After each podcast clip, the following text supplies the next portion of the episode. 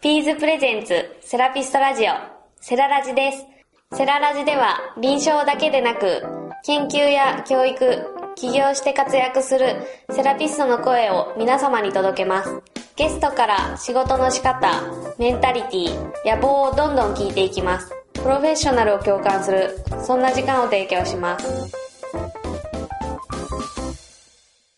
それがあって、その後に、じゃあどうやったら患者さんに寄り添えるんやと思ったんですけど、はい。もともとって私たち学生の時は理学療法士さんの学生、で先生も理学療法士。はい。で、4年間生きてきて、あ、そうですね、生きてきて勉強して、で、卒業したらいきなり社会に掘り出されて、で、でも関わる人たちは理学療法の先生とか、あとはお医者さんとかナースとか、みんな医療系の関わりしかないじゃないですか。はい。でも、患者さんのほぼほぼって医療関係の人ってあんまりいなくって、はい。どちらかといえば OL さんとか、普通にサラリーマンしてるとか、まあ主婦とか、はい。多いと思うんですけど、そこのフェーズの人たちのことを知らないと何も共感できないなって思ったんですね。はい。いろんな仕事があって、いろんな考え方があって皆さんそういう風に生きてると思うんですけど、はい。医療の世界しか知らへん、ただの若いやつが、おじいちゃんおばあちゃんの話を聞いて、うんうん、わかるって言っても、そらわからへんってバレるよなって思ったんですね。だってわかんないですもんね。そうなんですよ。わかんないんですよ。病気にもなったことないし。はい。ってなった時に、じゃあ、いろんな人の話聞かないと、まずあかんわと思って、はい。そこから、仕事はしながらも、アフターファイブで、なんか交流会とか、異文化交流会とかいろいろでき始めて、その交流会の中の一つがたまたま旅系とかもあったんですね。はい。で、旅系って、なんか、もう、常識が常識じゃなくなってくるみたいな、ああ、はははあって、はい。あ、この人たちおもろすぎると、なんかよくわからへんけど、こんな自由でいいんだみたいな感じもあって、はい。で、そこから、まあ旅の方にも広がってきましたし、もちろん、普通のサラリーマン、主婦の方とかとも出会ったりとかして、自分の知見があって広げていってる中で、たまたま発展途上国っていうワードが出てきて、私が行く機会があって、で、実際行ってみたら、とても素敵な笑顔が見つけられて、はい。あ、これを患者さんにもたらすことができたら、めっちゃ幸せやと思うっていうところから、あの、最初に話したようなストーリーで青年海外協力隊を目指すってことに繋がっていきました。なるほど。はい。みたいです。 もうなん、かだんだんこう私もなんか喋り方があれになってきてますね。ちゃんと答えが、答えになってるかわかんないいでやいや、多分、すけおど、大丈夫聞できすの人は大丈夫だと思いますよ。はい。実際に、その、はいまあ、寄り添う理学療法士を目指してはい。っていうふうに言われとったんですけども、はい。もう、柳井さんだけの、こう、なんですかね、秘密のこの距離の詰め方みたいな、うーん。まあ、秘密のを言ったら言いにくいかもしれないですけど、なんかこう心がけてることってありますか、そうですね。最近心がけてるのは、普通なんですけど、挨拶ですね。の挨拶。もう、あ、もう、めなんだろう、目が合った瞬間にまず、あ、誰々さんこんにちは、とか、あ、お名前呼んでから挨拶ですね。そうですね、名前呼んで挨拶からの、服を褒めたりとか、はい。プラスアルファ何か一言、こないだ痛い言ってましたけどどうでしたとかもそうですし、はい。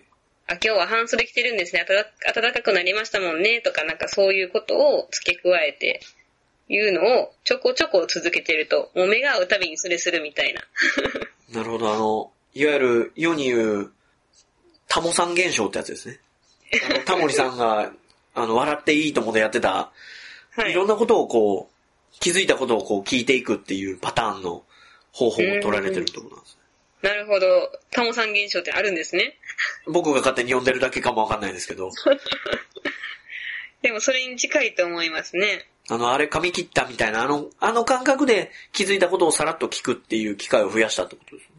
そうですね。そうすると、まあ、もちろん先生、患者の関係ではあるんですけど、はい。あ、この先生、なんかようよう聞いてくれるんやなとか、私のことちゃんと見てくれてるんやなって、多分思ってくれると思うんですよ。はい。やっぱそうなると患者さんもポロッと本音が出やすかったりとかはい。して、うん。なんか関係性が、私も楽ですし、患者さんも楽ですし、はい。なんかいい関係性が保ってるなっていうのは思いますね。おーははははこの、先ほど就職するにあたって、まあ、日本柱をはい。言われてたんですけれども、はい。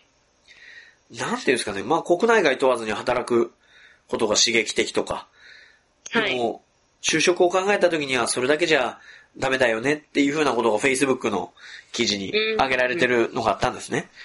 はい。厳密に言来うと2018年7月16日の Facebook の記事だったんですけ ども、ましたはい。実際にこのすでに会社っていう組織が、あの、日本中にまあいっぱい、もちろん世界中にあって、はい。自分の力がこう、プラスになるのかっていう価値基準ってはい。いうのをすごく大事にされているなっていうふううに、先ほどのあの就職の日本柱も含めてですけど、ーん。はい。自分ができることを考えて、目の前の方がよりプラスになることうん、うん。をどういううふうにしたら提供できるかっていう、本当に全問答のように、ん。はい。すごく考えられる方なんだなっていうふうに、あうんの、僕は感じてたんですけど、はい。この会社の中で自分、もちろん目の前の方も含めて、自分の力を提供できるはい。っていうふうな考え方っていうのうは、んさっきうんうんお話を伺って波でもう下がった時もあれば上がった時もあるとか、そうはいうい経験からそういうメンタリティに至ったんですかそうですね。うーん。一番最新の実系列から言うと、はい日本で就職するときに、はい、私はその日本柱でやっていきたいと、自分の中で決めて、はい、ただそれをじゃあやりたいってなれば、あの、自分で自営業すればいいと思うんですよね。あんままあか、自分があの社長になってやればいいってことですね。そう。社長になってやれば、自分のやりたいことが叶うわけじゃないですか。はいこうしたいって思ってることはそのままバンってダイレクトにできるわけなんで、はい、そうすればいいと思うんですけど、私にはその力もなければ経済とかのこともわからないですし、はい、お金を稼ぐことができないと思ったので、そうなるとやっぱりどこかに所属しないとはい、自分の生活ができないわけじゃないですか。はい、で、まあそういうところで、じゃあどこかに所属してお世話になる賃金とか福利厚生とかはい、そういう会社のステータスの中に入れてもらうっていうところとか、安定を得るために所属する。でも、安定の中にはやっぱルールがあって、それを破ってしまうと良くないわけですよね。まあ最悪クビですね。そう。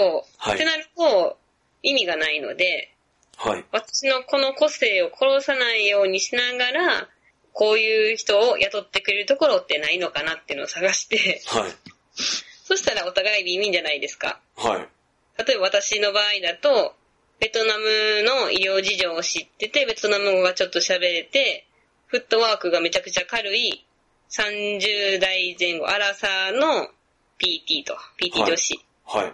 ていう人が欲しいかどうかみたいな。まあでも、で、話は聞いてみたいなってみんな思うんじゃないですか結構興味は持ってくれる方多いんですけど、はい結局それを会社にどう活かせるかっていうところまではお互いに落ち着かないんですよね。ああ、なるほど。はい、はい、で、探してる時に、まあたまたま今の会社は、次、ベトナムにデイサービスを出したいと思ってて、はい、で、その社長さんとたまたまお会いする機会があって、はい、で、私はこうこうこう考えて、こういう日本柱で今仕事探してるんです、みたいな。はい、で、私のこのキャラクターとかも含めて、もし、そのベトナムにデイサービスを出すっていう事業をされるのであれば、はい。雇っていただけませんかねみたいな感じで。はい。結構、アメリカンな感じの、はい。ド直球投げたんですね。土食球投げたら、はまあ、ここもまあ、まあ、良かったんでしょうね。わかんないんですけど、あ、ぜひ、じゃあ来てくださいって言ってもらったんで、い。はもう前提から、もうそういう、私のこういう、ちょっとふわふわしたところというか、い。はい。あんまり日本の理学療法士っていう方にハマってきっちりやるようなタイプじゃない人っていうのを分かりながら取ってくれてるので、はい。私も働きやすいですし、向こうにとってもやっぱプラスになる。こういう人材がいたらベトナムの事業が展開できるかなっていうところにつながるっていうウィンウィンの関係ができるので、はい。そうなると、お金をか、生活するためにはお金を稼ぐはない、稼がないといけないとは思うんですけど、はい。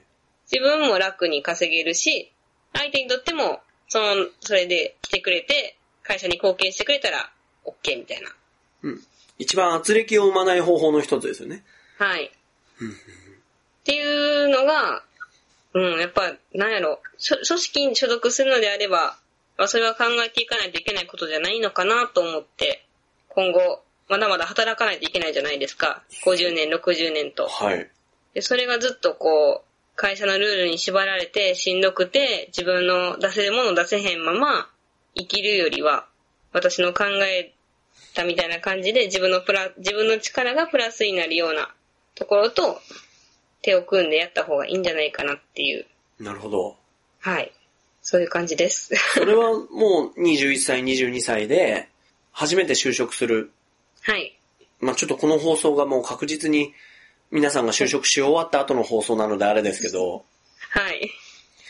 すべての方が就職する際に、やっぱ思っててほしい考えの一つかなというふうに思ったんですね。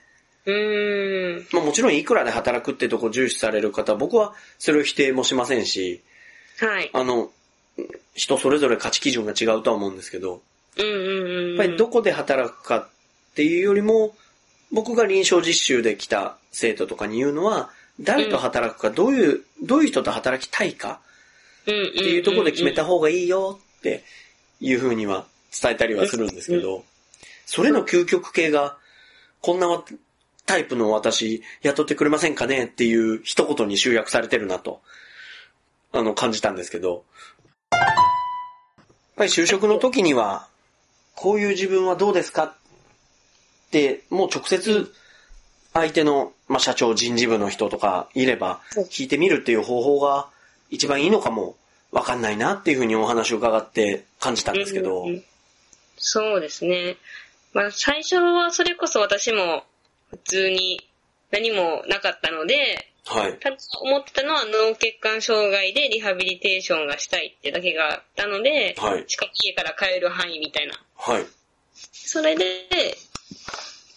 家から帰る脳血管が8割のところの回復期病院をはい。選ん、入ったんですけど、はい。で、その時は、まあまだ本当に何もわからない状態でしたし、はい。やっぱまあまあそこそこ大きな病院だったので、はい。ルールも多かったし、はい。あの、書類もめっちゃ多かったんですよ。うん、そうですね。そうですね。はい。で、私、事務作業が鬼のように苦手でですね。 はで、なんかまあまあ、やらないといけないってのは分かってるんですけど、この書類が何の役に立つのか全然分からなくって、あ、はもうそう思った瞬間に私はやらなかったんですよ。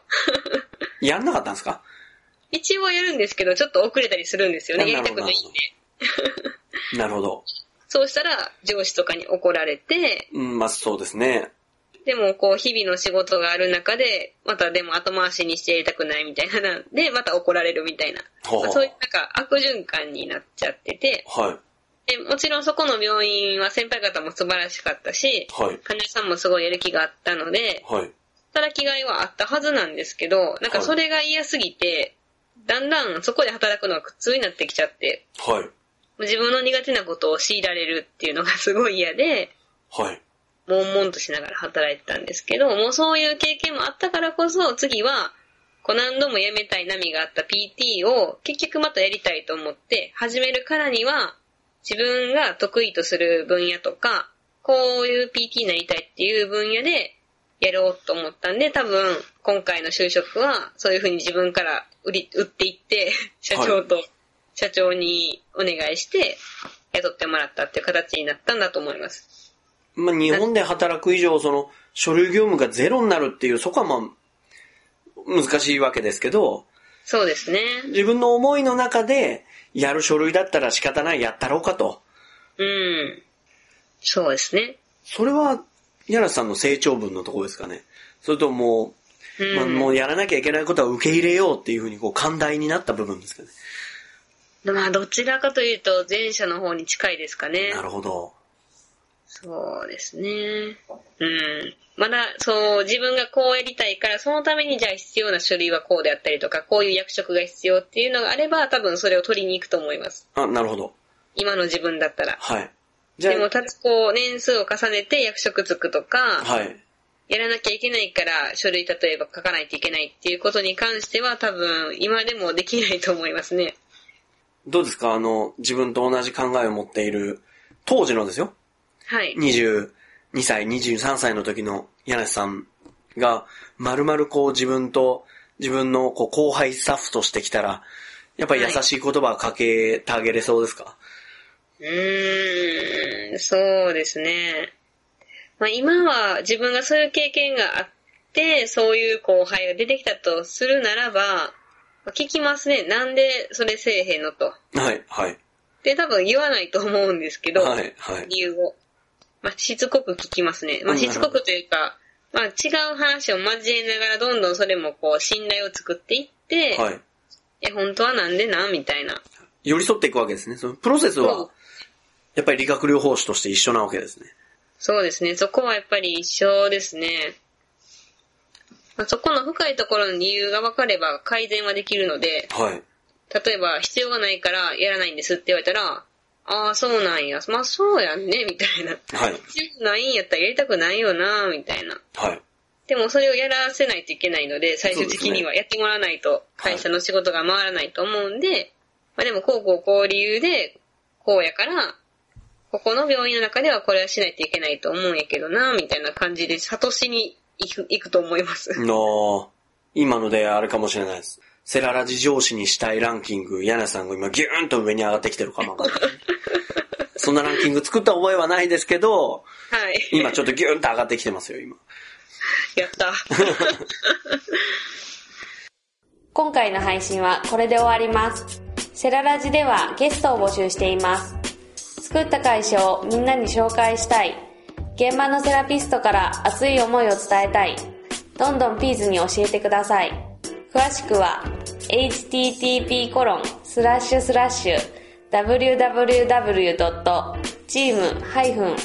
http://www.team-ps.biz http コロンスラッシュスラッシュ